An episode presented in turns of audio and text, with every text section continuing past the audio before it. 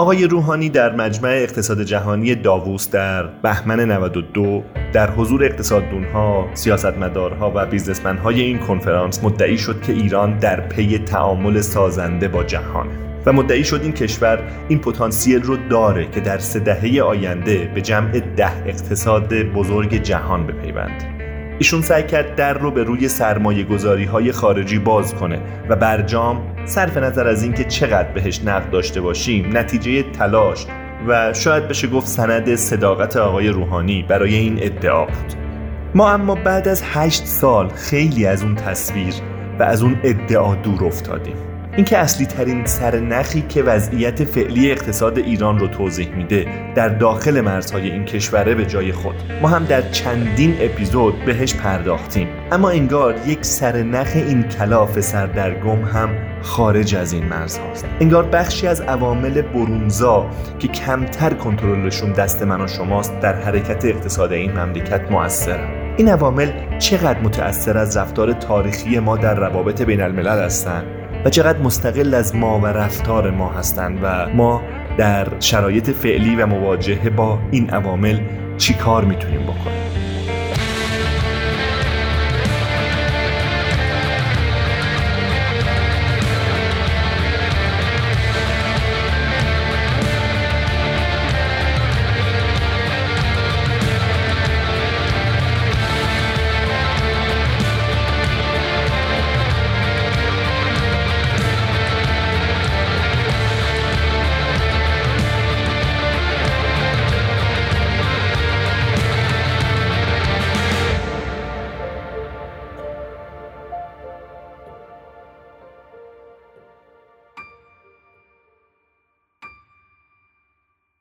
حامی مالی این قسمت از پادکست سکه اقتصاد آنلاینه اقتصاد آنلاین پر مخاطب ترین رسانه مجازی در اقتصاد ایران با بیش از یک میلیون بازدید روزانه است. هلدینگ رسانه ای اقتصاد آنلاین با ده سال سابقه همکنون پر مخاطب ترین رسانه مجازی در اقتصاد ایرانه. بروزترین قیمت ها و دقیق ترین تحلیل ها و پیش های اقتصادی رو در اقتصاد آنلاین پیدا می کنید. لینک وبسایت و تلگرام اقتصاد آنلاین رو در توضیحات همین قسمت می‌تونید ببینید. با تشکر از اقتصاد آنلاین حامی مالی این قسمت از پادکست سکه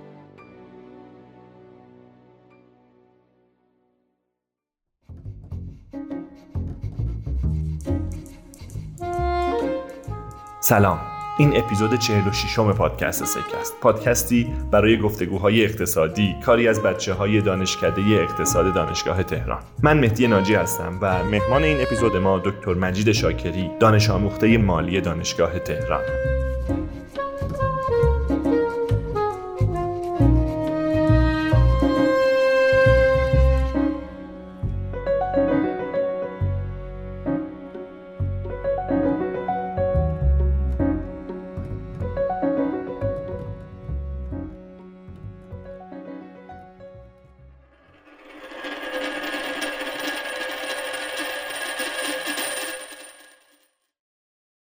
مجید جان همیشه وقتی که توی شرایطی شبیه شرایط فعلی بودیم یعنی در آستانه تغییر دولت بودیم صرف نظر از اینکه عملکرد دولت قبلی خوب بود یا بد ذهن همه فعالای اقتصادی حتی نه فقط سیاسی ها و طبقه حالا تحصیل کرده می‌رفت به فکر اینکه چطور میشه فردای ما بهتر از امروزمون باشه. یه جورایی از منظر و از درگاه این انتخابات. نمی‌دونم این حسی که من دارم حس درستیه یا نه ولی انگار هممون یه جورایی دچار سرخوردگی شدیم. و انگار که منشأ این سرخوردگی هم همش داخل نیست. انگار از بیرون این مرزها حالا با اتفاقی که بر سر برجام آمد این سرخوردگی در واقع نصیب ما شده. احساس کردم که بد نیست که سوالمون رو از اینجا شروع بکنیم و اون اینکه مسیری که اقتصاد ایران توی 5 6 دهه گذشته لااقل طی کرده تا به اینجا برسه به نظر می‌رسه که بسیار جایگاهش در اقتصاد بین الملل بی ثباته انگار که به شدت دچار بلا تکلیفیه. انگار که هنوز تکلیف این اقتصاد با خودش روشن نیست. و انگار که هر چی جلوتر میریم داره بدتر میشه. ما در آستانه ورود به قرن جدید هستیم. و می‌تونست حالمون خیلی بهتر باشه. می‌تونست وضع اقتصادیمون خیلی بهتر باشه. ولی اصلا اینطور نیست. اگر از این نگاه بخوام به قضیه نگاه بکنیم شما جایگاه ایران رو در اقتصاد بین الملل چگونه می‌بینی؟ و به نظرت هیچ امیدی هست که این وضعیت به سمت بهتر شدن بره؟ ارز می‌کنم که این سرخوردگی که یه امر منتظره ایه یعنی شما وقتی به ده سال گذشته نگاه می‌کنید شاید به جز دو سال به جز دو سه سال هم رشد در همه سالها منفی بوده. تشکیل سرمایه ثابت به جز دو سه سال در همه سالها منفی بوده. اونقدر که در سال 98 عدد استهلاک تشکیل سرمایه ثابت بیشتر شده. موجودی سرمایه کم شده. این وضعیت برای اینکه بگم چقدر وضعیت ویژه‌ایه مثلا ما شبیه به اینو در سال آخر جنگ داشتیم که در واقع عراق حمله آخری که انجام داد تبعات اقتصادی و ویرانی خیلی گسترده در غرب کشور داشت و اصلا این دوره یک دوره متفاوتیه. ببینید ما در طی این من مثلا اگه بخوام بگم که ما یک روندی رو اصلا از سال 32 تا الان تعریف بکنیم برای اقتصاد ایران اصلا نه حتی از دوره رضا شاه تعریف بکنیم. ما سال بد داشتیم. سال بد کم هم نداشتیم. مثلا فرض فرمایید که سال 38 39 و 40 سال سختی بوده. سال 58 و 59 سال بسیار سختی بوده. سال 72 و 73 سال سختی بوده. ما سال سخت داشتیم اشتباهات بزرگ داشتیم. مدعی این نیستم که ما یک نظام حکمرانی خوبی داشتیم که حالا بلد بوده از این اشتباهات دست بگیره و مانع از تکرارش بشه. اما واقعیت اینه که وضعیت 1388 تقریبا تا 1400 تا این لحظه ای که هستیم به لحاظ طول مدت که منجر به تخلیه انرژی روانی کشور تخلیه منابع اون شده و امثال اینها یک دوره بی سابقه ایه یعنی اگر یک کسی ببینید چون اینا کلماتی که خیلی جا مثلا 100 سال اشتباهات اقتصادی ایران منجر به این وضع شد. چهل سال وضع همینه. خب نه واقعا اینجوری نیست. ببینید یعنی از 1368 تا 1388 تقریبا جی دی پر کپیتال ایران بیش از دو برابر زیاد شده به قیمت ثابت. یا فرض فرمایید که رشدش یه رشد 4 5 درصدی رسد میانگین داشته. معجزه رشد نیست اصلا نسبت به اون چیزی که این کشور نیاز داره عدد بسیار پایینیه. یادتون باشه توی اسناد پشتیبان برنامه سوم برنامه چهارم بحث بود که ما برای پاسخگویی به نیاز همین رده سنی که متقاضی کار میشن در دوره جدید بعد رشد 8 درصد در کل برنامه داشته باشیم. رشد 4 درصد 5 درصد اصلا پاسخگو نیست. اما اون غیر از این وضعیه که الان داریم. من وقتی دارم توضیح میدم اصلا نمی‌خوام اشکالات حکمرانی تضادهای فراوان در واقع منشأهای قدرت در داخل کشور. فرض فرمایید که مناسب نبودن فضای کسب و کار اشکالات بودجه اینا رو اصلا نمی‌خوام زیر سوال ببرم. اینا هم اینا بوده.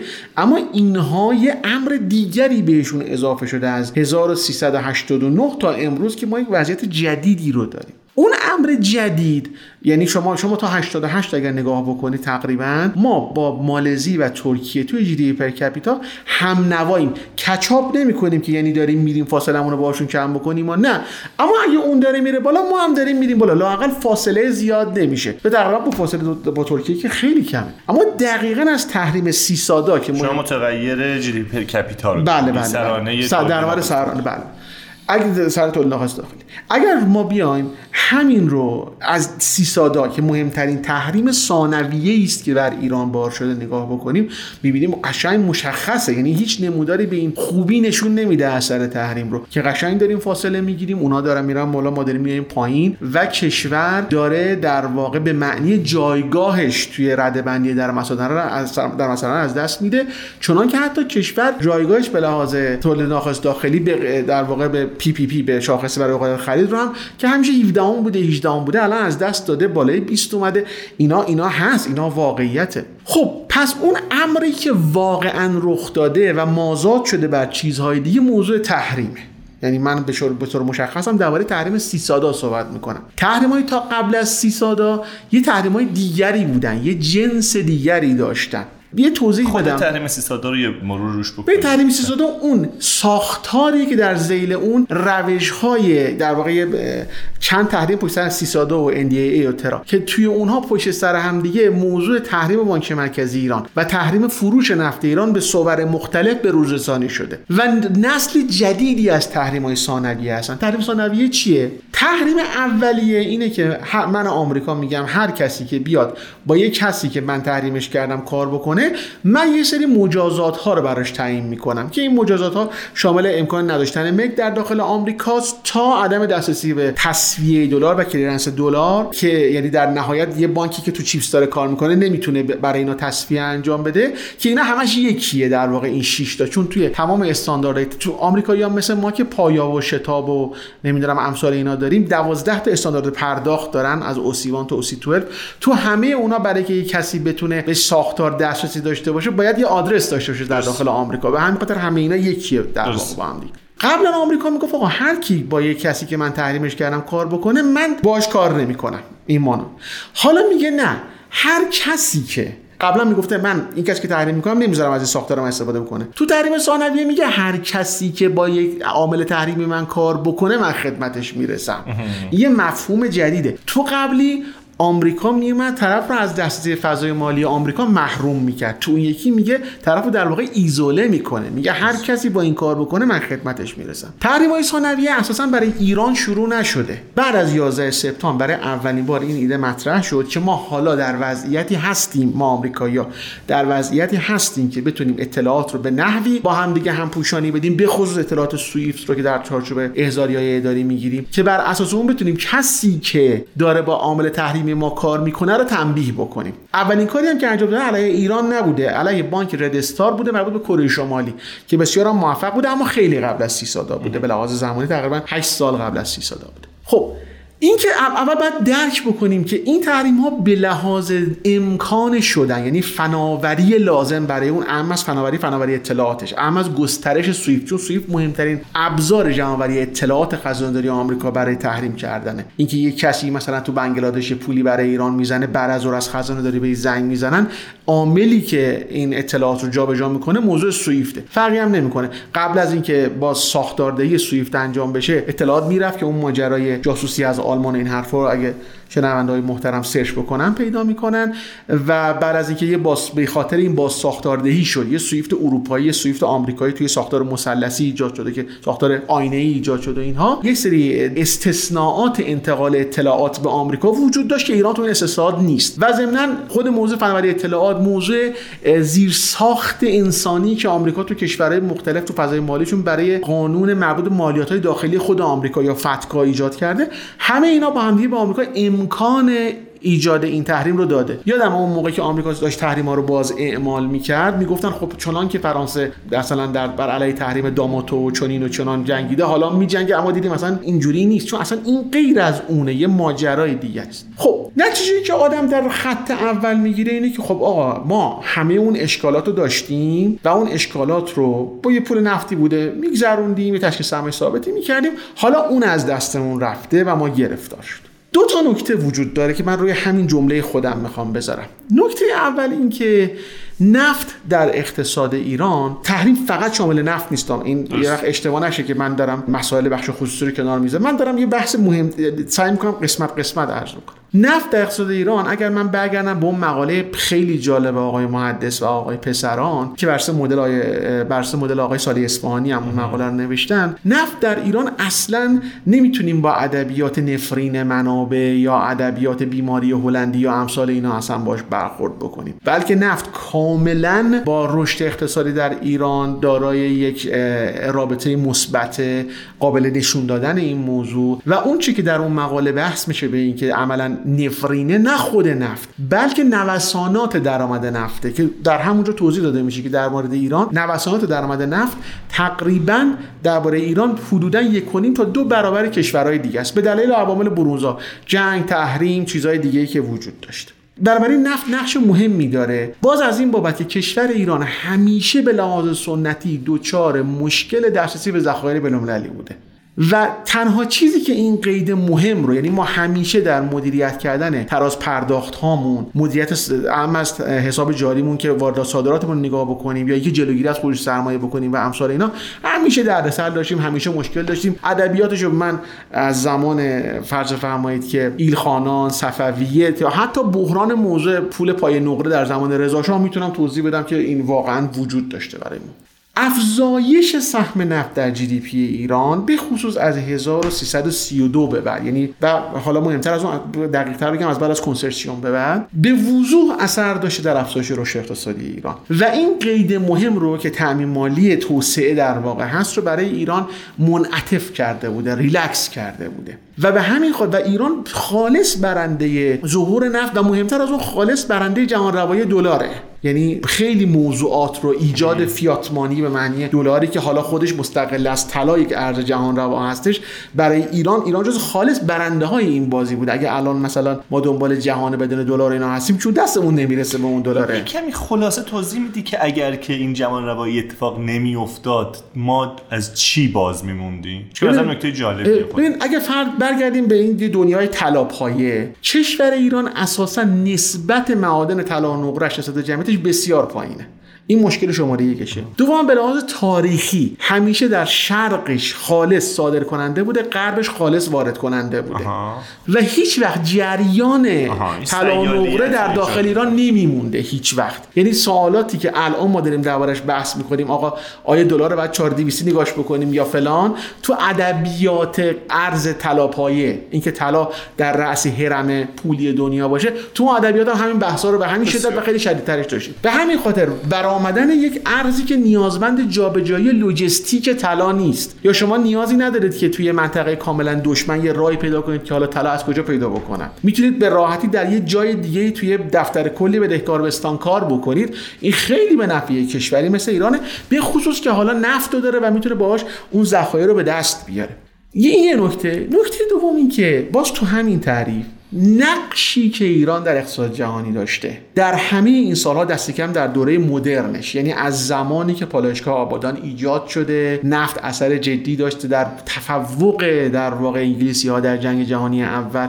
دلایل تکنیکی ساده ای هم داره. کشتی های نفتی سریعتر حرکت می‌کنن و دود ندارن. به این دلیل کشتی نفتی از کشتی زغال سنگی مهمتره و این دو کلمه کوچک خیلی حرفا توش هست. محورهای توسعه که آلمان زمان در واقع رایش دوم می‌خواسته درست بکنه و چیزهای دیگه که این وسط هست. از اون لحظه که پالایشگاه آبادان در ایران ایجاد شده تا همین ده سال پیش نقش اصلی ایران در اقتصاد بین الملل این بوده که زامن جریان انرژی به خصوص نفت از خلیج فارس به جهان غرب باشه.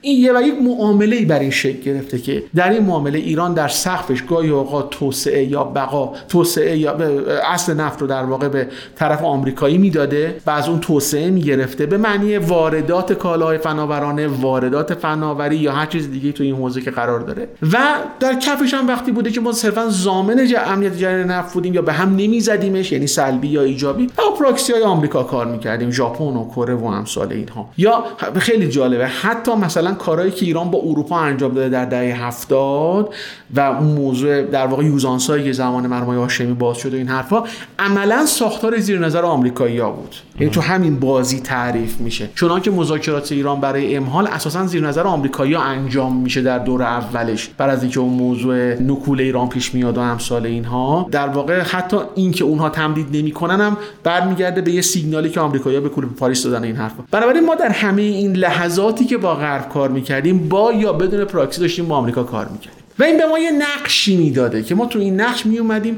یه حدود تنشمون رو با آمریکا کنترل می‌کردیم. فارغ از اینکه حالا مخالفیم یا موافق با آمریکا یا هر چی که هستیم. چون حتی در دوره ای که فرض فرمایید که قبل از انقلابم بوده و ایران یک همکاری سطح بالا با آمریکا داشته باز هم نقاط افتراق خودش رو در دورهای مختلف با آمریکا داشته.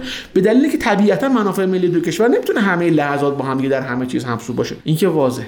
اما یه نکته ای که از ده سال پیش رخ داده و این یک امر برونزاست اینه که نیاز آمریکا به نفت خلیج فارس با سرعت قابل توجهی سقوط کرد. در فوریه سال جاری واردات نفت عربستان از آمریکا صفر بوده. این یک لحظه تمدنیه این یک لحظه خیلی مهم و سطح بالاست. این واقع خیلی فراتر از اینه که مثلا ما رفتارمون پیش از این با آمریکا چه بوده یا بعد از این چه خواهد بود. و اساسا از چارچوب این که ما چه رفتاری داشته باشیم چه نتیجه ای دارم خارجه. ببینید من در این لحظه در حال گفتن این نیستم که آیا کارهایی که ما پیشتر درباره آمریکا کردیم یا نکردیم یا اون با ما کرده یا همسال اینا درسته یا غلطه ها؟ من دارم بحث می‌کنم که اساسا یک موضوع اتفاقی در سطحی خیلی کلانتر از بازی خاورمیانه داره اتفاق میفته و ما هنوز این رو درک نکردیم. ببینید این ریسک اگه برای کشور ایران هست که داره نقشش در اقتصاد بین‌الملل نقش تعریف شده در اقتصاد بین‌الملل رو به عنوان همسایه شمالی خلیج فارس از دست میده این ریسک برای عربستان هم هست برای امارات هم هست برای عراق هم در بلند مدت هست. و اونا این ریسک رو درک کردن؟ یعنی شما تغییر رفتار عربستان یا تغییر رفتار امارات یا تغییر رفتار خیلی کشورهای دیگه از خلیج فارس کاملا ناشی از اینی که درک می‌کنن که این موضوع تغییر کرده و اهرم‌های قبلی اونها هم. چون اگه ما زامن در واقع امنیت انرژی بودیم عربستان زامن خود انرژی بوده تو این بازی. اونها می رو درک کردن. وقتی اینجوری نگاش بکنیم دیگه تحریم عامل از دست رفتن نقش ایران در اقتصاد بین‌الملل نیست. بلکه از دست رفتن نقش ایران باعث تحریمه. یعنی اون می‌تونه حالا این کار رو بکنه.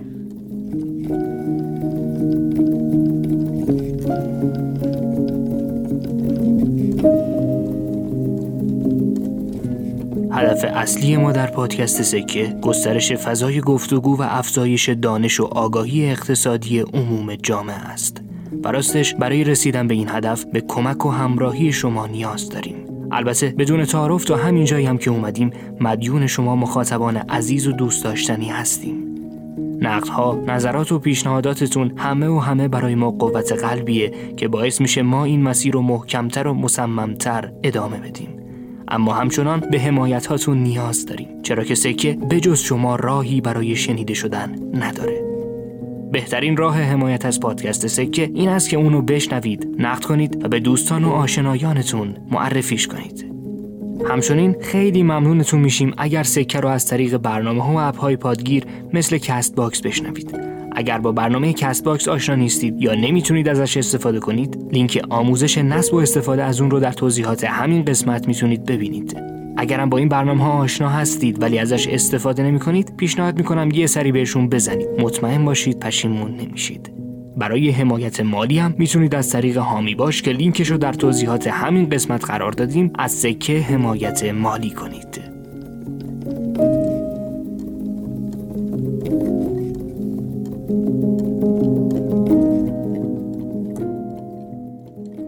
بسیار خب به نظرم روایت جالبی داشتی شما از نقش ایران. و رسما حرفت اینه که ایران نقشش رو توی چند سال گذشته در اقتصاد جهانی از دست داده. با سرعت و مقیاسی متفاوت از از گذشته. بله بله, بله. دقیقا. ولی حالا سوال اینه که ما اینجا واقعا کاری نمی‌تونستیم بکنیم. به نظر می‌رسه که اینجا که شما میگی به دو دلیل این نقش رو از دست دادیم دیگه. احتمالا یکی امکان تحریم های موثر بوده که می‌تونسته ما رو راحت تر از بازی خارج بکنه. یکی هم احتمالا بحث شیل اویل امریکاست یا مسائلی از این دست. درسته؟ درست می‌فهمم؟ shale oil و shale gas و در ادامهش حتی اگر فرض کنیم دیگه ادامش به اون شدت نمی‌تونه باشه موضوع انرژی پایدار و اینا که بله بله. تو Green New Deal بایدن هست و چینی هم روش بله. متمرکزن و اروپایی یعنی رسما داره ایران خواه ناخواه اون درایور اصلی اقتصادیش که نفته رو داره از دستش میده. ولی مسئله اینه که من می‌خوام یه کمی این رو درسته که شما گفتی یک عامل کاملا برونزاست ولی یکم در مورد واکنشی که ما می‌تونیم به این عامل برونزا بدیم فکر بکنیم. یه نگاه اینه که ما بچسبیم به همون مسیر قبلیمون و همش تلاش بکنیم که حالا نمی‌دونم این عبارت عبارت درستیه یا نه که با تحریم ها مقابله کنیم تحریم رو دور بزنیم و بتونیم که نفتمون رو بفروشیم.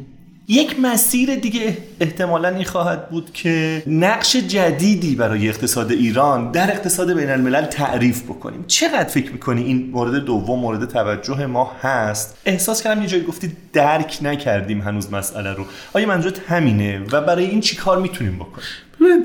این امید و آرزویی که ما داریم که از طریق ببینید این امری که منجر به تحریم شده که یک امر واقع رو زمینه این امیدی که ما داریم که علا رقم عدم تغییر امر واقع رو زمین اتفاقی بیفته که با یک چوب جادویی مثلا ما برگردیم به سال 89 آها. نشون میده به اینکه ما هنوز نفهمیدیم که؟ امر تغییر کرده باز اینکه فکر می‌کنیم که الان من یه دوری اگه بزنم تحریمو و نشون بدم که آقا من در شرط تحریم تو هم می‌تونم پایدار بمونم با دوباره به 89 برمیگردیم. نه اینجوری نیست. تازه می‌خوام یه لایه دیگه اضافه بکنم. تو بازی قبلی ایران بخشی از خاور میانه صرفا محسوب می شده برای آمریکا. و خیلی ها معتقدن آدم های جدی این حوزه که آمریکایی همیشه سعی می‌کنن یه توازن رو در همه همه دنیا سعی می‌کنن. یه توازن در خاور میانه ما بین محور ایران و محور اسرائیل و عربستان و ترکیه حفظ بکنن که هیچ کدوم انقدر قوی نشن که در واقع هارتلند رو که خاور میانه رو در اختیار بگیرن. فقط آمریکا هم نیست. چینی هم همینجوری نگاه می‌کنن اروپایی هم همینجوری نگاه می‌کنن. چون اگر هارتلند در اختیار یک قرار بگیره خیلی تبعاتش برای بقیه دنیا غیر قابل سنجشه غیر قابل در واقع پیش بینیه که چه اتفاقی می‌تونه بیفته. همینجا یه سوال عجولانه بپرسم. یک نگاه منفعلانه به این قضیه اینه که خب ما ناگزیر اینجا یه کره زمین افتادیم و اگر می‌تونستیم ایران رو برداریم ببریمش مثلا اون طرف اقیانوس ها و این به قول شما وسط هاتلند نباشیم خیلی مشکلات محل می‌شد. ولی حالا که اینجاییم به نظرت بخوای نگاه فعالانه به موضوع داشته باشیم چی کار. میشه؟ اجازه دارم یه جمله درباره اون بحث. قبلیم بگم. حالا ولی تو بازی جدید به خصوص در پنج سال اخیر ایران صرفا بخشی از بازی خاورمیانه نیست. پرونده ایران آمریکا بخشی از پرونده آمریکا چینه. بخشی از پرونده آمریکا روسیه است. و تو این بازی دیگه اون بازی قبلی نیست که موضوع ما با آمریکا صرفا کنترل حدود تنشه. یه سوال این نکته خوبه برای ما یا بده؟ خوب و بد. بستگی داره ما چه شکلی می‌خوایم باش برخورد بکنیم. به این معنا پرونده ایران آمریکا بخش مهمیش توی پوشه پرونده ایران چینه که تضعیف ایران بخش مهمی از استراتژی آمریکا برای مهار چینه. به این معنا که مسیرهای میزان تسهیم منابع انرژی چین رو به هم بزنه با این توضیح که هیچ وقت چینی ها از ایران دو میلیون بشکه نفت نمی‌خرن ها. در بهترین روز برجام میزان خرید چینی ها از ایران 786 هزار بشکه بوده. این نکته اول. اما این 786 هزار تا ابزار اینه که چینی ها ما بین اردوگاه های مختلف منابع خرید انرژی رو تقسیم بکنن. یعنی چون ایرانی هست با عربستان چونه می‌زنن چون ایرانی هست با روسیه چونه می‌زنن با آمریکا چونه می‌زنن این اول معنی خودمون رو بدونیم. و آمریکایی‌ها مهمه براشون که تقسیم منابع چین رو به هم بزنن. پس تو این پارادایم تحریم نفت ایران صرفا برای این نیستش که ایران مثلا بودجه زمین بخوره یا تو نه تحریم چین هم هست. یا براشون مهم ایران تضعیف بشه که موقعیت امنیتی آسیای میانه و به خصوص افغانستان به هم برسه که تو سینچیانگ بتونن یه کارایی بکنن. این ما الان طرف بعد ماجرا افتادیم. حالا واسه یه جور دیگه نگاش بکنیم. اگر ما کشوری بودیم که خودمون رو می‌تونستیم با یک تغییر نقش در دنیا از زیر دست و پای این پرونده ها بکشیم بیرون. ما یه پرونده جدایی اگر داشتیم آیا می‌تونستیم تو این چارچوب تو چارچوب جایگاهی که قرار داریم و صرفا خاور میانه نیست نقش جدیدی برای خودمون تعریف بکنیم؟ بله می‌تونستیم. اینا که گفتم مهم بوده. ببینید یعنی خودبسندگی این که فکر کنیم خودکفا باشیم تحریم رو از بین می‌بره نه از بین نمی‌بره. چون هدف تحریم فقط تضعیف ما نیست. بلکه مادامی که مثلا تصمیم منابع اون رو هم بزنه هم بزنه یا سهم روسیه رو از خرید نفت چین زیاد بکنه اون خوشحال آمریکاییه توی این موضوع. بنابراین حتی این ادبیات مقاومت هم به خودی خود به تنهایی و با یه چارچوب خودبسندگی درست نیست این وسط. شما حتی داری فراتر از اینم میگی. میگی که این حرفایی که گاه زده میشه که بیایم مسئلهمون رو با آمریکا حل بکنیم و اینها. یعنی توی لایه ایدئولوژیک به قضیه نگاه بکنیم یه کمی ما اونجا رواداری بیشتری به لحاظ ایدئولوژیک نشون بدیم. شما به نظرم میگی که اونجا این مسئله رو حل نمی‌کنه. این این سوال رو حل نمی‌کنه. ببینید به این خاطر که الان شما بخشی از برنامه انرژی آمریکاست تحریم شما. یعنی مهمه که دو میلیون بشکه نفت صادرات نباشه چون یه معانی داره برای برنامه انرژی آمریکا. و شما اونو نمی‌تونید یه جوری حلش بکنید. یعنی باید بیش از اینا بهش فکر بکنید. ببین این معنیش این نیستش که اگر مثلا برخورد ایدئولوژیکی با آمریکا بوده یا نبوده درست یا غلط بوده الان اصلا اصلا. بحث من بله، این نیست. بله.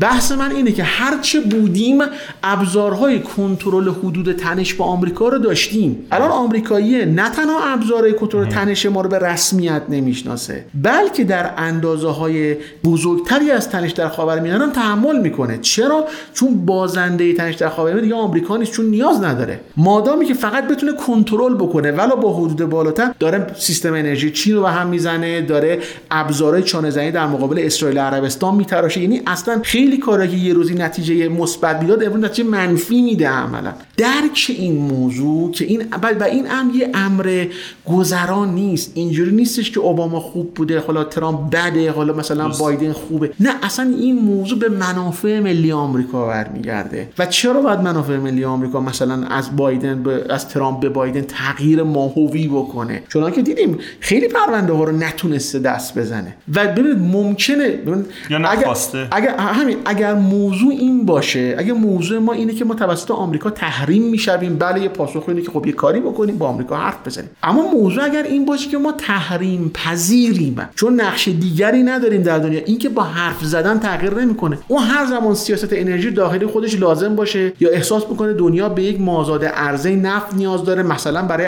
عدم افزایش قیمت نفت از یه حدی به بالا یه راه تخفیفی به شما میده. ما میشیم یک چیز یه چرخ پنجم میشیم که هر موقع یکی از چرخ سوراخه ما باید بیایم توی بازی. و این خیلی بدتر از حتی نبودن نفته. چون شما رو وارد یک نه دوباره برمیگردم به حرف آقای محدث و آقای پسران. نوسان درآمد نفته که نفرینه نه خود درآمد نفت. ورود به یه چرخه پیاپی از تخفیف ها تخفیف تحریمی و تحریم های بزرگتر. اصلا اقتصاد رو از بین می‌بره. یادم میاد یه مقاله خیلی جالبه درباره اقتصاد بلا تکلیفی. که توضیح میده هزینه های عدم اطمینانی که ایجاد میشه از چه جنسیه چه شکلی قابل کم میسازیه و امثال اینها. و شما واقعا وارد یه همچین لوپی میشید. بنابراین باید درک کنیم سوال سیاسی نیست سوال امنیتی نیست. سوال اقتصادی است و پاسخ اقتصادی می‌خواد. و پاسخ اقتصادی هم چیزای دم یعنی چیزایی که معمولا تکرار میشه نیست. یعنی مثلا اگر بودجه دولت کسریش بله اگه بودجه دولت کسریش کمتر بود خوب بود. اگه مالیات بیشتر می‌گرفتیم خوب بود. همین خوب. پاسخ این سوال نیست. آره ما نمی‌خوایم نادیده بگیریم مشکلات داخلی رو. فعلا تمرکزمون روی در واقع مسائل خارجیه. ولی یه سوالی که حالا اینجا مطرح میشه چرا توی این منطقه ما در مرکز توجهیم؟ آیا نمیتون چرا در این سطح عراق مشکل نداره؟ چرا در این سطح امارات و عربستان مشکل نداره؟ حتی ترکیه مشکلی نداره؟ چرا ما دای نمی‌تونیم از این مرکز توجه خارج بشیم؟ یا حداقل آیا همین در مرکز توجه بودن به خاطر جایگاه و مسائل سیاسی و ایدئولوژیک نیست. و دارم در پاسخ به این میگم که شما میگی که مسئله اقتصادیه. ببینید بذار چند تا چیز رو سریح باشه یه سری چیزها هست که جغرافیای ایران بهش تحمیل می‌کنه. یعنی شما همین ادبیات که ایران اگر در داخل اگر در دم مرزها در دم مرزهای دشمن با اون نجنگر در در تهران بجنگر رو نه فقط در ادبیات جمهوری اسلامی بلکه در زمان شاه هم می‌بینید. شکل جغرافیای ما خیلی نکته جای بخشی از اون چیزی که به ما وارد میشه ناشی از جغرافیای ماست. کشور ایران یه مثلث حول بیابون مرکزی که به دلیل وجود این بیابون مرکزی همیشه زل شمالیش میل داشته با قفقاز و ترکیه کار بکنه زل غربی و جنوب غربی با سمت عراق و اعراب دوست داشته کار و زل شرقیش به سمت شبه قاره دوست داشته کار بکنه و همیشه هم تعریفش تعریف همین جوری بوده. به همین خاطر شما در تاریخ هیچ وقت ایران نمید مگر اینکه درگیر یک پرونده ای خیلی دور از مرزش یا داخل مرزشه به این خاطر که عملا یکی از ازدایش داره با یک امر فراتری تعریف میشه.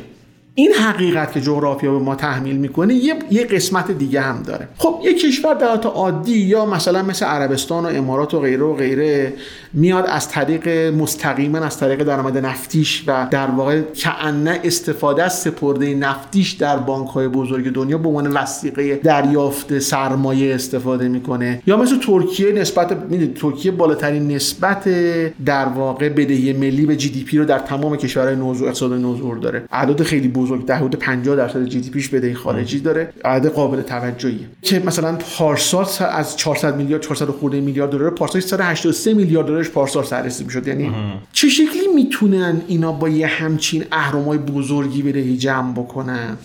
بحثی وجود داره. ببینید یه بحث اقتصادی داریم. تو اینجا واضح منم این بحث رو قبول دارم. بهبود فضای کسب و کار ادغام در فضای اقتصاد جهانی اجازه عبور آزاد سرمایه هر چیزی که صحبت می‌کنیم هر چیزی که باعث جلب سرمایه‌گذاری خارجی میشه می‌تونه مهم باشه اینجا. اما شما حتی در دوره‌ای که کشور ایران به لحاظ ظاهرا مثلا اینکه یک روابط خوبی با بلوک غرب داشته باشه و اینا و ساختار اعتباری خیلی خوبی هم داشته باشه مثل 51 مثلا رکورد FDI نسبت به GDP در این رکورد سرمایه گذاری مستقیم خارجی نسبت به تولید ناخالص داخلی از 1.5 درصد بیشتر نمیشه در 1351 هیچ وقت بالاتر از این نداریم. چرا اینجوره؟ من همیشه دنبال پاسخ این سوال بودم. یکی از پاسخ ها که نمیگم پاسخ شاملیه اما بهش میشه فکر کرد اینه. یکی از دلایلی که کشورها میان سرمایه گذاری می‌کنن در داخل یک کشوری اینه که بدونن ریسک نکول نداره. یکی از راههای ریسک نکول نداشتنش اینه که یک بتونن اونو در ساختار امنیتی خودشون تعریف بکنن. بدون اون فردا به زور نمی‌تونه نکول بکنه یا با ساختاردهی اجباری بدهی خارجی انجام بده.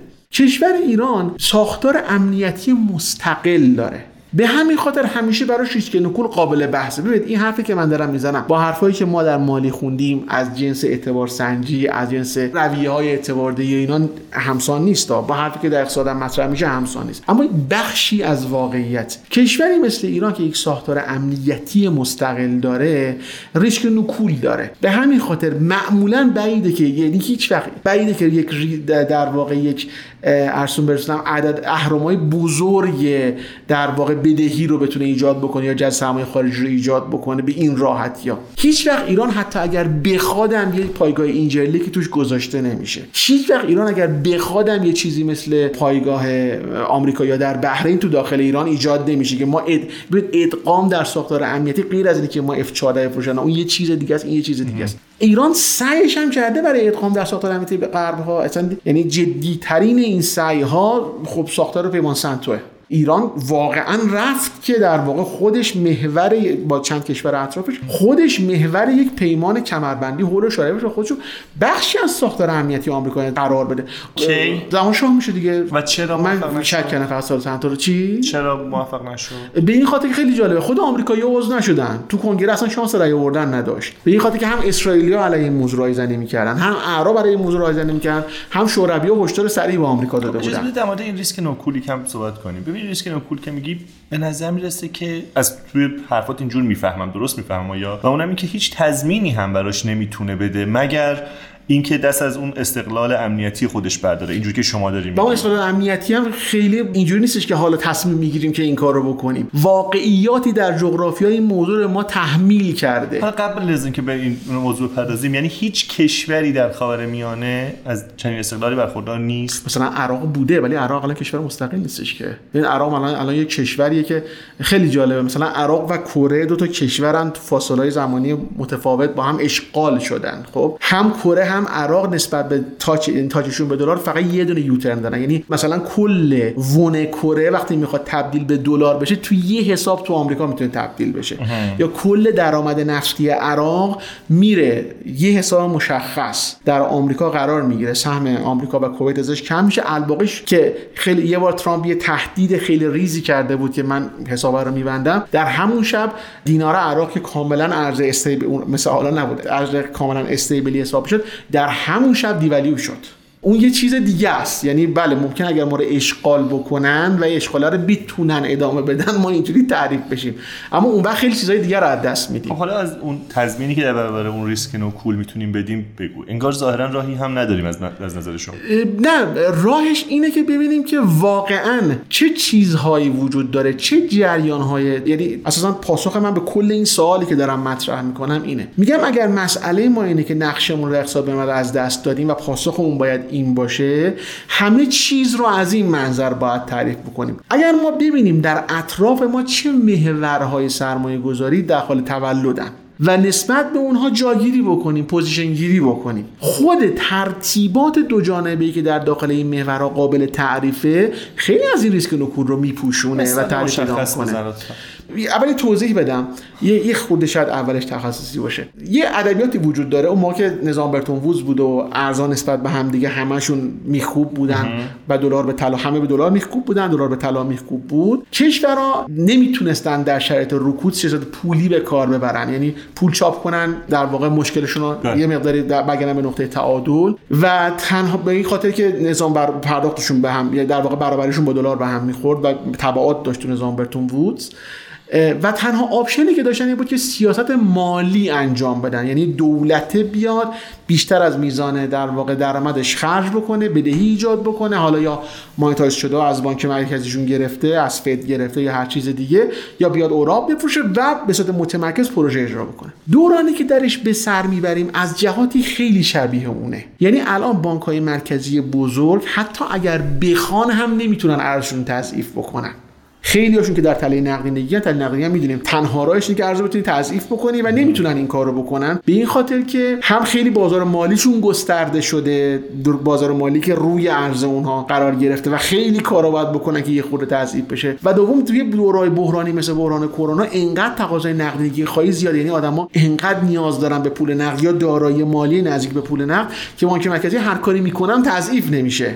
مثل همین کاری که کردن و نشد. و هیچ برای ده سال آینده تقریبا هیچ راهی به جز سیاست های مالی وجود نداره. یعنی که دولت ها مستقلا مالی شما منظور fiscal ه. بله بله fiscal policy که تو اون دولت بیاد پروژه تعریف بکنه تامین مالی بکنه از محل در واقع بدهی که حالا یا در فضای بازار مالی هست یا از بانک مرکزی اومده چند از پشتش به پولی وصل میشه و اینجوری یه کاری انجام بده. خب سیاست مالی باید یه برگشتی داشته باشن یه ذره مالی یعنی بصرفن که در بلند مدت یه رشد بی‌نهایت نقدینگی نداشته باشه وقتی که داره به خصوص بانک مرکزی می‌گیره. و الان این منجر به این شده که ما در اطرافمون یک عالمه طرحها و محورهای توسعه بین المللی داریم. و این تازه جمع شده با این حقیقت که تقریبا دیگه همه قبول دارن که در واقع یه شیفت جدی توی مرکزیت اقتصاد دنیا از غرب به سمت شرق داریم. شرق لزوما چین نیست. حتی بحث هستش که چه محورهای توسعه ایجاد میشه. تو این چارچوب چند تا محور اصلی توسعه در اطراف ایران به صورت بین المللی و منطقی در حال تولده. یک بیار آی یا ابتکار رو کمربنده که چین تعریف کرده برای خودش تا اروپا به معنی یعنی متولی بیار فقط چین نیست. بیار آی محور چین money. و معانی هم داره. یعنی برای چینیا چندین معنی داره. دو تاش معانی اصلیشه. یکیش اینه که میگه آقا من قبلا این مازاد عظیم حسابجاری نسبت به دنیا یعنی من خیلی بیشتر از اون که واردات می‌کنم من چین به عنوان بزرگترین صادر کننده دنیا و دومین وارد کننده دنیا. البته یه حسابجاری بزرگ نسبت به دنیا دارم. خب قبلا من اینو چیکار می‌کردم؟ اوراق قرض آمریکا میخریدم. حالا به دلایل متعددی برای من ریسک داره. نمی‌خوام بخرم. خب پول چیکار کنم؟ بنابراین با اون بستانکاری دلاریش میره منابع معدنی می‌خره تو آفریقا تو جاهای دیگه. و از طرف دیگه می‌خواد خودش رو از در واقع محاصره دریایی که آمریکا می‌تونه علیش اعمال بکنه تو تنگه مالاکا در دریای جنوب و در جاهای دیگه نجات بده. پس یه مسیر زمینی رو ایجاد می‌خواد بکنه به سمت منابع مدنی که این مسیر زامن این باشه که از اون محاصره نمیشه. این حال داری میگی که نکات در واقع نقاط مثبت و فرصت های خوبی میشه برای ایران این مسیر مسیر شرق به غرب و ما دقیقا محوری که ما هستیم وسط این مسیر برید کوتاهترین راه در این مسیره. ما 6 تا مسیر ابریشم داریم حالا زمینیش و اینجوری نیست که اگه مثلا اون قطار از بالا رد شده رفته ترکیه یعنی ایران کنار رفته یا کنار نرفته هیچ از این معانی رو نمیده. اما این ریسک وجود داره که شما همیشه صرفا ضامن بقیه مسیرها باشید. کسی در شما سرمایه گذاری نکنه. یکی دیگه محور هند اوراسیاست. محوری که از در واقع هند آغاز میشه به سمت اوراسیا و تامین مالی کنندگان اصلیش انگلستان و آمریکا هستن. یکی دیگه محور دیوار سبزی که فرانسوی‌ها تعریف کردن از آفریقای غربی شروع میشه میاد از جنوب ایران رد میشه. محورهای منطقه‌ای داریم مثل مسیر لاجورد که ترک‌ها دارن تعریف می‌کنن مسیر کتان که هندیا دارن تعریف می‌کنن مسیری که امارات داره تعریف می‌کنه. همون محور هند اوراسیا بعضی بحث می‌کنن که از هند بیاد به جنوب خلیج فارس رد بشه و بره دم دریای مدیترانه قرار بگیره. این شکل خیلی شبیه محور توسعه جنس توسعه بر از جنگ جهانی دومه. یعنی پروژه های وسیع تعمین مالی شده توسط دولت با کسر بودجه های خیلی بزرگ که در چارچوب اون ساختارهای امنیتی جدیدی رو بازسازی می‌کنن. این یه راه ها ممکنه یه کسی یه پیشنهاد دیگری بده برای تعریف نقش اقتصاد بین‌المللی ولی این یه راهه که ما بیایم نسبت خودمون رو با این محورها تعریف کنیم یا محور منطقه خودمون رو تعریف بکنیم که این کار خیلی راحتی که بگیم فردا می‌کنیم هم نیست. اما باز یه, یه راهه. ممکنه بگه یکی بگه آقا این حرفایی که تو می‌زنی عجیز ده ساله. این کشور الان وضعش اینه که می‌بینی. چجوری یه همچین برنامه بلند مدتی ممکنه جواب بده؟ پاسخ من اینه که تصور می‌کنم به محض اینکه ما به طرز آگاهانه شروع بکنیم رفتارمون رو در position گیری نسبت به این محورها خود به خود دلیلی که ده سال پیش باعث به تلف افتادن ما شده شروع می‌کنه محو شدن و ما این اثر رو سریع می‌بینیم. به این خاطر که نه فقط در امروز کشورها بلکه در چشمانداز کشورها در آیندهشون هم معنایی پیدا می‌کنیم.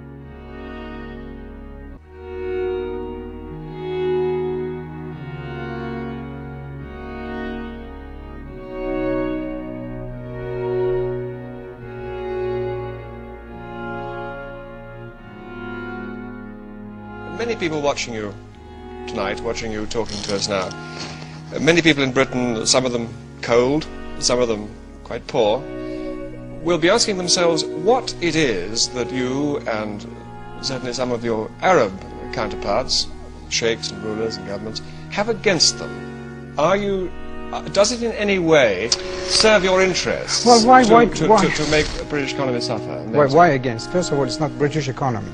If you want to say anything, it should be the world economy. And this is not against, we're just defending our chips. Uh, because for such a long time we have just been, uh, well, exploited, I can say that. And uh, why don't you say that when uh, the price of uh, wheat was augmented by 300%, they had something against us. We had to buy it, or soybean, or steel products, or petrochemical products, which in some cases have augmented by 30 times. So did you have anything against us when you augmented those prices? Or what I buy from you, even weapons, the price that you are charging today is not what you were charging two months ago it's increasing. Have you something against us? Have you anything in principle against the system in Britain and other Western countries? Not really against. But I must tell you uh, my opinion. If you continue this way, a permissive, undisciplined society, you are going to blow up.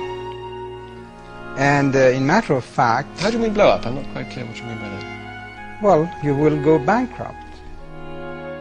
ایجاد و استمرار سازمان ملل متحد را می توان شاهدی بر حرکت تکاملی جهان و جامعه بشری تلقی نمود. این که در زمان ما نیاز به کوشش و بحث زیاد نیست تا همگان بپذیرند که به جای جنگ و خونریزی و کشتار می توان و باید با یکدیگر گفتگو کرد چندان آسان به دست نیامده است.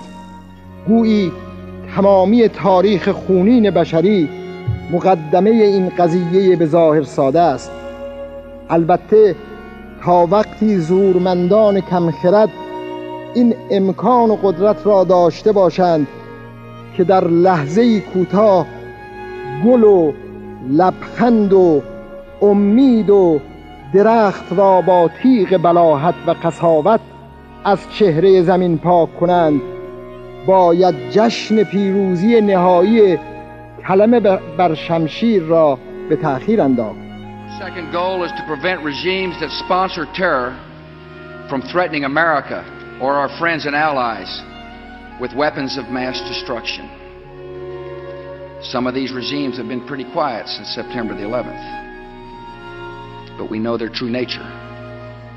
North Korea is a regime arming with missiles and weapons of mass destruction while starving its citizens. Iran aggressively pursues these weapons and exports terror. Iraq continues to flaunt its hostility toward America and to support terror. The Iraqi regime has plotted to develop anthrax and nerve gas and nuclear weapons for over a decade. This is a regime that has already used poison gas to murder thousands of its own citizens, leaving the bodies of mothers huddled over their dead children. This is a regime that agreed to international inspections, then kicked out the inspectors. This is a regime that has something to hide from the civilized world. States like these and their terrorist allies constitute an axis of evil arming to threaten the peace of the world. خانم ها آقایان. حوادث و تحولات 6 سال اخیر در اقتصاد جهانی نشان داد که هیچ کس نمی‌تواند تنها زندگی کند. هیچ کشوری نمی‌تواند بی به دیگران مسائل خود را حل کند. هیچ بنگاه اقتصادی نمی‌تواند بدون ایفای مسئولیت اجتماعی خود به رشد پایدار دست یابد و هیچ قدرتی نمی‌تواند سلطه خود را دائمی بداند. جهانی شدن این بار در شکل بحران جهانی اقتصادی نشان داد که همه ما در یک کشتی نشسته ایم و اگر کشتی بانان خردمندی برنگزینیم طوفان به همه ما آسیب میرساند.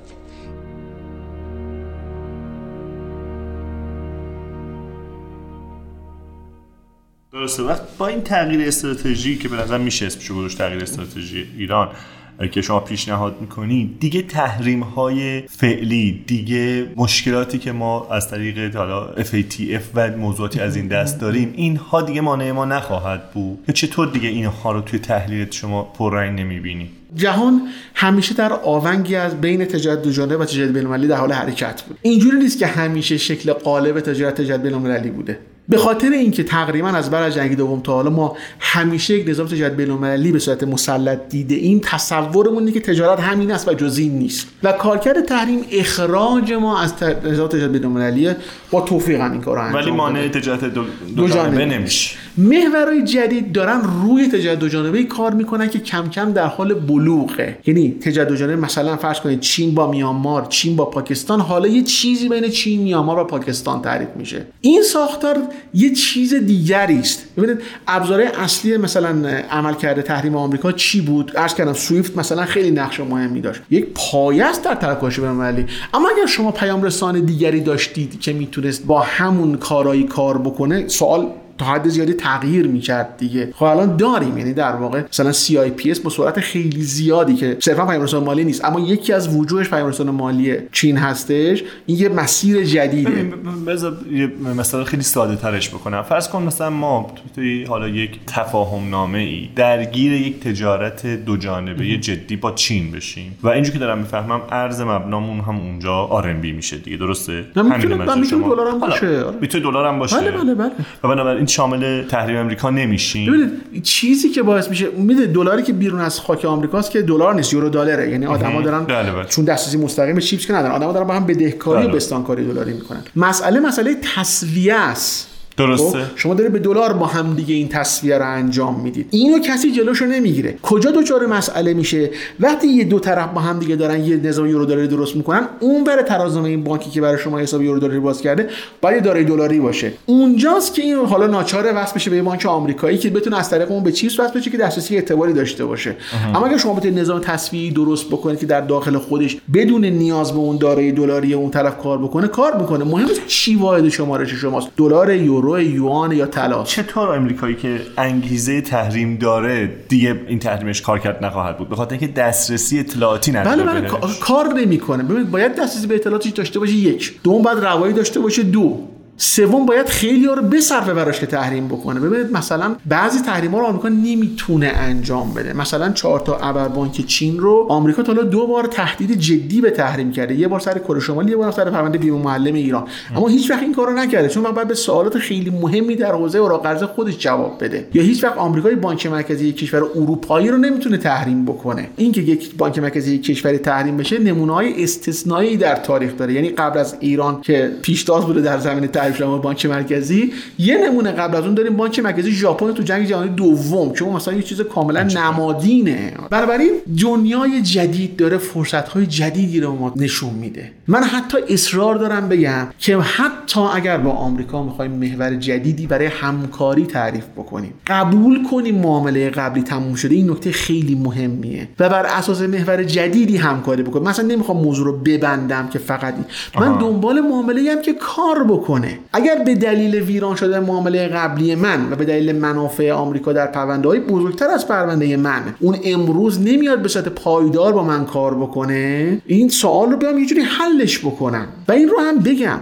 تصور این که مثلا ما با, ما با یک پرونده هسته ای می‌تونیم با آمریکا یه راهی برای همکاری ایجاد بکنیم. اصلا این تصور تصور محالیه. برجام چیه؟ برجام معامله فاصله از نقطه گریز هسته است. در مقابل معافیت های هسته ای در اینکه شکی نیست. معافیت های در, در تحریم های هسته ای در اینکه شکی نیستش که. چون در برجام تحریمی که لغو نشده که مثلا همون تحریم 300 همه چیزش سر جاش بوده تحریم نفتی سر جاش بوده فقط سقف خرید نفت رو آقای اوباما وضع کرده. اون ساختار سر جاشه مجوزگیری اوفکش تحت license اوفک بودنش همه چیزش سر جاش. توی این ساختار مادامی که فاصله ما از نقطه گریز هسته بیشتر از زمان توا... زمان باز اعمال تحریم های آمریکا باشه آمریکایی فارغ از اینکه کی رئیس جمهورشه بر اساس منافع ملیش آمادگی داره بزنه زیر میز.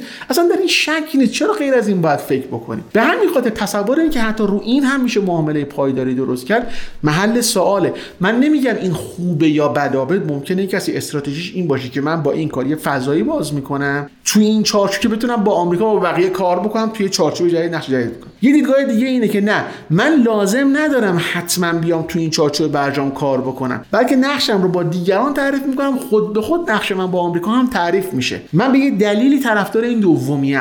به این دلیل که الان اگر نگاه بکنیم تو عوامل مؤثر بر رفتار آمریکا نسبت به ایران رفتار ایران نسبت به آمریکا لزوما توی دو اول نیست. یعنی یه پرونده های ما بخشی از یه پرونده های خیلی بزرگی هستیم. ما بایستی از اون پرونده ها بیایم بیرون. چه حالا بر اساس رفتار خودمون بتونیم وارد یک تغییری در رفتار طرف مقابل نسبت به خودمون بشیم. یکم ملموس‌تر صحبت می‌کنی. یعنی چه از اون پرونده ها بیایم بیرون و چطور؟ مثلا فرض کنید آمریکا می‌خواد از طریق ما به جریان انرژی چین لطمه بزنه. درست شد. اگر ما فرض کنید با تعریف خودمون در بیار آی نشون بدیم تو این کارو نمی‌تونی بکنی. خود به خود این موضوع از رده خارج چطور میشه می‌تونیم این کارو بکنیم؟ مثلا همین موضوع تهدید یک مسیر زمینی اگر از طریق ایران داده باشه برای انرژی در چین مثلا یه موضوعی که کلا موضوع تهدید جلیل جنوب رو یک آلترناتیو جدی براش ایجاد می‌کنه دیگه. این مثلا یه مثلا این, این خیلی چیز دم دستی دارم میگم و نه اصلا من دارم درباره چیز خیلی وسیعتری تعریف می‌کنم. کشور ایران جایگاه جغرافیایی که اینقدر ازش بد گفتم گفتم ایجاد مشکل می‌کنه فلان بیسار اینها بهش این شانس رو میده که همزمان با همه قدرت های بزرگ دنیا کار بکنه. این شانس همه کسی نداره.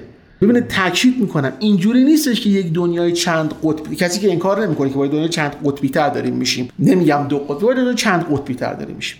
ایران در زمانی که پوتین های سربازان ارتشی سرخ از شمال و آمریکا یا انگلیسی از جنوب درش وارد شد دنیای چند قطب دنیای دو قطبی بود ایران اشغال کردن. بعدا که زبان آمریکا یا به ایران ندادن یا اردوگاه غرب نداده آلمانیا به خاطر فشار آمریکایی ندادن هر چی که سر جای خودش خب ایران رفته شوروی گرفته. یعنی اینجوری هم نیست که بگیم یه دنیای چند قطبی تر لزوما خوبه ها. نه بستگی به ما داره. تعریف ما از خودمون تو این دنیای چند قطبی تر.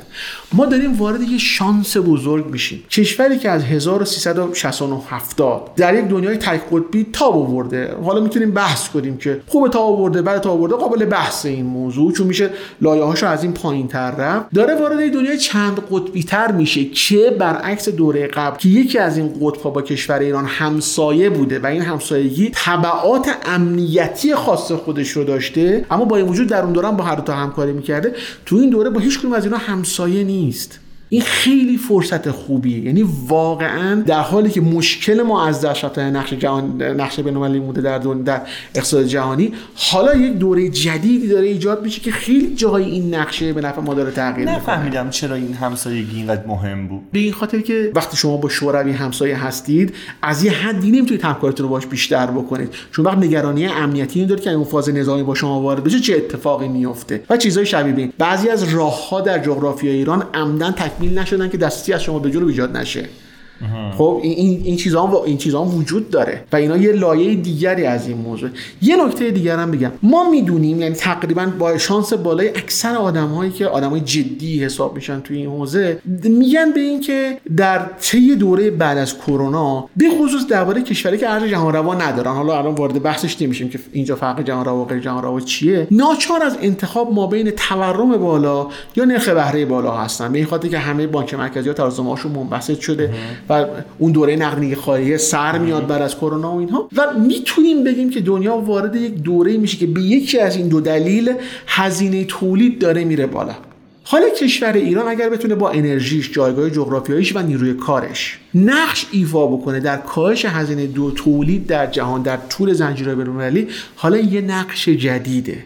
ببینید این از جنس کلان ایده است. یعنی یه چیز یه خطی که شما توش می‌فهمید می‌خوایم چیکار بکنیم. اما دیگه حکمرانیتون رو هم متناسب با این کلان ایده باید شکل بدید. برنامه ریزیتون متناسب با این کلان ایده باید شکل بدید. اگه تعریف ما در دوره اول ادغام در داخل این محورها این باشه که یه سری پروژه عمرانیه که ما رو می‌خواد به اینا وصل کنه. از جنس لوله است از جنس راه خونه است از این جنسه. لزوما دیگه جنس برنامه توسعه اجتماعی اقتصادی که ما بعد از انقلاب داشتیم یا برنامه از عمرانی سوم بعد قبل از انقلاب جواب نمیده. بلکه از قضا یه جور دیگری از توسعه و یه برنامه سازمان برنامه دیگری می‌خواد همچین چیزی. یعنی من دارم تاکید می‌کنم که از قضا حول چشمانداز جدید میشه اشکالات حکمرانی داخلی رو هم کم کم کم کم متناسب با اون تغییر داد. مهم اینه که ببینیم ته راهمون چه شکلیه که می‌خوایم به سمتش بریم. به نظرم می‌رسه که با تحلیلی که از شما دارم میشنوم برگردم به سوال اولی که پرسیدم. این کار خیلی هم به وضعیتی که فعلا درش هستیم شما ناامید نیستی. حداقل روزنه های امید جدی داری می‌بینی. بله. خواستم ببینم چقدر واقعا باینده اقتصاد ایران از چیزهایی که داری همین حال مشاهده می‌کنی امیدواری. بذار مشخصا اصلا به FATF اشاره بکنم. فکر نمی کنی که ما مشکلی که برای در واقع از مجرای FATF داریم چنبره ای شده برای اقتصاد ما که واقعا نمی‌تونیم با حالا با همه اون استراتژی ها و همه اون پیشنهاداتی که شما داری و خوشبینی هایی که داری سعی می‌کنی برای ما تصویر بکنی باز این چنبره اجازه خروج از وضعیت که فعلا در عرصه اقتصاد بین الملل داریم رو به ما نمیده. راه خوشبینی از خرد میگذره. من اشاره کردم به موضوع اینکه ما در جهان چند قطبی تر می‌تونیم وضعیت بدتر یا بهتری داشته باشیم. از برخورد خردورزانه با پرونده ها میگذره. اوکی ولی این خیلی دیگه شعاری آره نه نه می‌خوام آره. توضیح بدم. یه مثال خوبش آها. یعنی FATF یک چیزی است که وارد یک فضای استقلال پرسپولیسی شده که اصلا یه موضوع سیاسی و رومیزه احتمالاً تو انتخابات هم دربارش حرف می‌زنن که اصلا جنسش این نیست. ببینید موضوع FATF آیا اینه که مثلا ما قواعد پولشویی نداریم و ما به FATF نمی اصلا کلمه نمیپیوندیم یه غلطه. اصلا موضوع ما پیوسته نیست. موضوع ما این است که یک برنامه اقدامی داریم با FATF اونو تکمیل بکنیم که ما از بیانیه مجموعه FATF خارج بشیم. این موضوع ماست. مثلا برنامه به FATF بپیوندیم اصلا اصلا بحث این نیست. خب حالا آیا مثلا ما می‌خوایم چون پولشویی می‌خوایم بکنیم به FATF به قول بزرگترا نمیپیوندیم؟ نه ما الان قواعد پولشویی داریم که قواعد قواعد جلویی هم هستن آره ما در مورد خب. مناسبات بین‌المللی تنها نکته که الان در حال بحث دربارش هستیم چیه؟ دو تا کنوانسیون CFT و پالرمو به طور خاص هم درباره CFT بحث میشه. حتی پالرمو هم انقدر بحث نمیشه دربارش. درباره CFT هم موضوع ببینید یه تصوری در ایران هست. فکر می‌کنم آقا اگه ما اینطور الان تصویب بکنیم فردا الحاق بکنیم تو کنوانسیون FATF هم اونجا وایساده میگه آقا بیا سری من از بیانیه ببرن بیرون. در که اینجوری نیست. آیا ما بایستی از بیانیه مجموعه FATF خارج بشیم و از لیست کشورهای غیر همکار خارج بشیم؟ بله حتما. اصلا هیچ شک در این کلمه من ندارم. خب. آیا مشکل این که خارج نمیشیم بدون در داخل ایرانه یا در تهران؟ نه, نه. ما وقتی که به قول خودمون برنامه اقداممون رو تکمیل می‌کنیم اول ICRG ICRG یعنی گروه بررسی های همکاری بین‌المللی در FATF بعد این رو تایید بکنه که ما این کار رو انجام دادیم. بعد میره پلنری FATF یا مجموعه FATF در اونجا تایید میشه که انجام شده بعد ما میایم بیرون. نمی‌خوام وارد جزئیاتش بشم. به صدها دلیل که این صدها دلیل رو هم موافقین هم مخالفین FATF قبول دارن. در مسیر اینکه ICRG تایید بکنه و بعد پلنری تایید بکنه خیلی سنگ ها وجود داره. به طور خاص تو ایران اینجوری بازنمایی میشه که ما همه اون برنامه اقدام رو انجام دادیم. اونا هم قبول کردن مونده این دو تا کنوانسیون ما انجام بدیم. دیگه مسئله تمومه. در حالی که نه اونا از کل اقداماتی که ما فکر می‌کنیم انجام دادیم تعدادش رو صرفا تایید کردن. یه جمله بالاتر. اونا میگن باید همه اقدامات حقوقی با همدیگه انجام بشه که ما بررسی بکنیم. این به کنار. حتی در اقدامات غیر تقنینی هم خیلی هاشو دلیل نداره که اونا قبول کرده باشن. و دلیلی نداره که در داخل آی و plenary کسانی که بخوان مخالفت بکنن با عادی شدن وضعیت پرونده ایران مثل کسایی که در تابستون 95 این کارو کردن. آمریکا شورای همکاری خلیج فارس و آرژانتین. دو تا دیگه هم اضافه شده. اسرائیل و عربستان هم از اون اضافه شده. دلیل نداره که اونو OK بدن به این موضوع که این انجام بشه. خب این که داره مسئله رو بغرنج‌تر دقیقا همینطوره دقیقا همینطوره. به همین خاطر تصور این که این یه مسئله که باید یکی بگه بشود نشود. اگه اون این کارو می‌کنه آدم خائنی اگه این کارو می‌کنه آدم خائنی اصلا این شکلی نیست این موضوع. نیازمند برخورد خیلی خرد ورزانه تری داره. آقا CFT کنوانسیون دیگه چرا الحاق نمی‌کنیم؟ اینکه الحاق کنید دیگه. اصلا اگه رفتیم الحاق کردیم همه همه الحاق کردن شما چرا نمی‌کنید یک. دوم اگه کردیم بعد بود خب میایم بیرون. چه اشکالی داره؟ چرا بیخود هزینه میتراشید؟ تاکید می‌کنم هزینه ناشی از فهرست همکار غیر همکار بوده نه ناشی از CFT الحاق کردن یا نکردن ها. و این دو تا با هم یکی نیست به همه دلایلی که الان گفتم ها. خب CFT آقا آقا اطلاعاتمون میره بیرون. اشکال نداره حق شرط می‌ذاریم. حق شرط می‌ذاریم اگر ما پول به حزب الله کمک کردیم اطلاعاتش نمیدیم. که اصلا موضوع حزب الله این حرفا نیست. اگر ما تحریم ها رو دور زدیم اطلاعاتش نمیدیم. اصلا موضوع این حرفا نیست. در بند 15 CFT اومده اگر یک کسی از شما اطلاعات خواست شما تشخیص دادی به دلایل نژادی مذهبی یا سیاسی خواسته یا حتی خدشه وارد می‌کنه از این لحاظ به یه فردی می‌تونی اطلاعات ندی. شما از این حق شرط بزرگتر می‌تونید اصلا بذارید. توی همه چی هست دیگه. تحریم و غیر تحریم و همه اینا توش هست. خب چه اشکالی داره؟ یه ماده شیشی وجود داره. تو ماده 6 معکوس اینو گفته. گفته که شما نمی‌تونید به دلیل نژادی و مذهبی و غیر اطلاعات ندید. خب به طور طبیعی بین ماده 6 و ماده 15 دعوا پیش میاد دیگه. یه مکانیزم حل اختلافی داره که این مکانیزم حل اختلاف اینه که 6 ماه با هم دیگه با داور این حرفا کار میگذرونید برن دیوان دادرسی بین المللی به شما اجازه تحفظ داده. ایران هم به درستی تحفظ کرده. اما بعد دیگه رو حواس. یعنی مکانیزم حل اختلاف توی CFT روی هوا باقی میمونه تو کاری که ایران کرده. خب پس یه هزینه هایی داره این موضوع. یعنی این جمله چون که این مکانیزم رو هوا میمونه ما وارد یه سری دعاوی گسترده ملی محلی و بین المللی میشیم. این جمله ای که الان من دارم میگم یکی از جدی ترین موافقین FATF در داخل ایران به من گفته. این دقیقا این جمله ملی محلی بین المللی رو. پس یه هزینه ای داره. باشه. اصلا من میگم هزینه رو بپذیریم. اما بدونیم به اینکه اون طرف اون چیزی که می‌خوایم رخ میده دو تا الگو وجود داره. یه الگو اینه که شما چون فکر می‌کنید کارتون درست نمیشه سعی می‌کنید مدیریت بکنید فضا رو. خیلی کامل انجام ندید action plan تون رو. ولی بعدشون هم بدتر نشه مثل پاکستان. پاکستان این کارو داره یه جایشو تصویب می‌کنه یه جایشو تصویب نمی‌کنه یه جایشو عمدن تصویب نمی‌کنه. رفته با یه چینی هم بسته در داخل یه روزی عربستان هم باش بودن. عربستان نیست. داره یه مسیری رو میره. دلایلی تولید می‌کنه. اصلا اینجوری نیست که بگه من با این بستم پس تمومه. نه یه ادبیاتی داره. که چه شکلی میشه این کار کرد. یه راه دیگه اینه که نه میاد به عنوان بخشی از یعنی effective یک موضوع سیاسی حقوقی و اقتصادی. هر کدوم از این پایه ها رو نبینیم واقعیت رو ندیدیم. و این موضوع سیاسی مهمه. یکی مثل کوبا که اصلا به وضوع آمریکا باش مخالفه توی این بازی. میاد به عنوان بخشی از مذاکراتش با آمریکا. با آمریکا بحث می‌کنه که تو باید کمک بکنی من از فرض کشور غیر همکار بیام بیرون. اوکی بدی. بعد منم این کارا رو انجام میدم. خب این کارم انجام داده. یعنی زمانی که آقای رال کاسترو کوبا گرفته برنامه اقدامش تو زمانی که انجام داده پلنری تایید کرده اول و آخر مذاکرات محرمانه کوبا در کانادا و واتیکانه. که یک هفته بعد از خروج کوبا از فهرست مربوط به کشورهای غیر همکاری که اون برنامه هست که اوباما و رال کاسترو دارن با هم دست میدن و نمی‌دونم اعلام چشم انداز آتی فلان اینا می‌کنن. همه حرف من اینه. خرد ورزانه به این موضوع نگاه کنیم. بخشی از یک بسته ببینیم. فکر نکنیم که FATF رو الان باید تصویب بکنیم تا ببینیم اون بر چی میشه یا تصویب نکنیم اون بر یه چیزی بشه. این یه بسته است. در کنار چیزهای دیگه باید دیده بشه. و واقعیت اینه که نگاه در داخل کشور در این مورد انقدر استقلال پرسپولیسی که خیلی فاصله داریم. شبیه همین ناتوانی در تصمیم گیری در این مورد که شکلش میشه این برونداد رسانه ای که می‌بینید. ناتوانی در تصمیم گیری در چیزهای دیگه هم باعث میشه که شما در position گیریتون نسبت محورهای توسعه در دنیا هم دچار مشکل باشید. بسیار عالی. و سوال آخر. چرا شما اینقدر خوشبینی به آینده اقتصاد ایران به این خاطر که بذار یه چیز بهش اضافه کنم. ببین خیلی توی صحبت هایی که داشتی هم چیزایی که مرتب به ذهن من هی می‌رسید اینه که چرا اینقدر ما وضعیتمون خاصه؟ چرا اینقدر ویژه است؟ چرا اینقدر متفاوته؟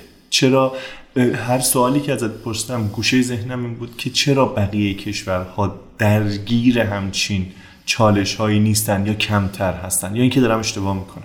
بقیه کشورها هم چالش های خودشون رو دارن. هر کشوری برای خودش خاصه. اما یاد گرفتن که اقلا از یه وقتی یعنی تصور من اینه. بعضی دارم یه سری مثال تو ذهنم مرور می‌کنم. دست کم تجمیع تجربه در اونها رخ میده. ببینید ایران این چهارمین باریه که تحریم شده بر از انقلاب.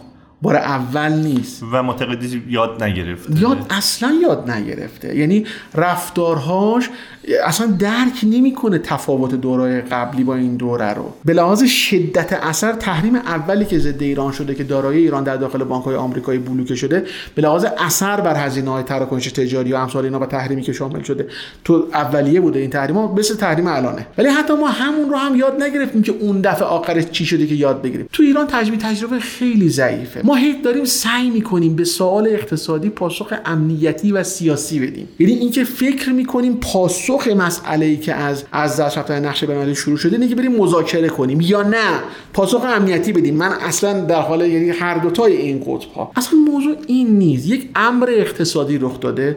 پاسخ اقتصادی باید بهش بدیم. من اصلا درباره روسیه و چین اگه چین تحریم آمریکا نیست. هست. ببینیم چین چه کرده. چین بلافاصله بر از توسط آمریکا تحریم شده. تحریم سفت سختی هم بوده. بخش مهمیش اصلا تحریم همکاری های چند جانبه فناورانه است. بزرگترین شریک فناوری آمریکا قبل از ماجرای 5G و این حرفا و دعوای هواوی اینا چی بوده؟ چین بوده. اون چه کرده؟ خب یاد بگیریم. روسا چه کردن؟ یاد بگیریم. روسیه و چین بزرگن. اشکال نداره. ویتنام چیکار کرده؟ نگاه بکنیم. میانمار چیکار کرده؟ نگاه بکنیم. بعد اصلا اینجوری نیست که بگیم با کاهش تنش ها با آمریکا و نمی‌دونم پذیرفتن از و ورود اقتصاد و بازار آزاد و افزایش سرمایه گذاری و همین چیزهایی که تو سرمقاله روزنامه ها می‌خونیم مثلا شد. نه تصمیم سیاستی اقتصادی گرفتن. مسئلهشون رو در چارچوب روابط الملل حل کردن. و حل کردن بله گفتن نیست. حل کردن نگفتن هم نیست. حل کردن کنترل حدود تنش به نحوی که بر اقتصادی اقتصاد کلان شما چارچوب با ثباتی داشته باشه. چیزی که از دست دادیم فقط مسئله نفت نیست فقط مسئله هزینه های تراکنش مالی نیست. ما اون توانمون برای کنترل حدود تنش در منطقه رو از دست دادیم به خاطر اینکه نقشمون رو از دست دادیم. بسیار خیلی سلامت باشید. ممنون. متشکرم.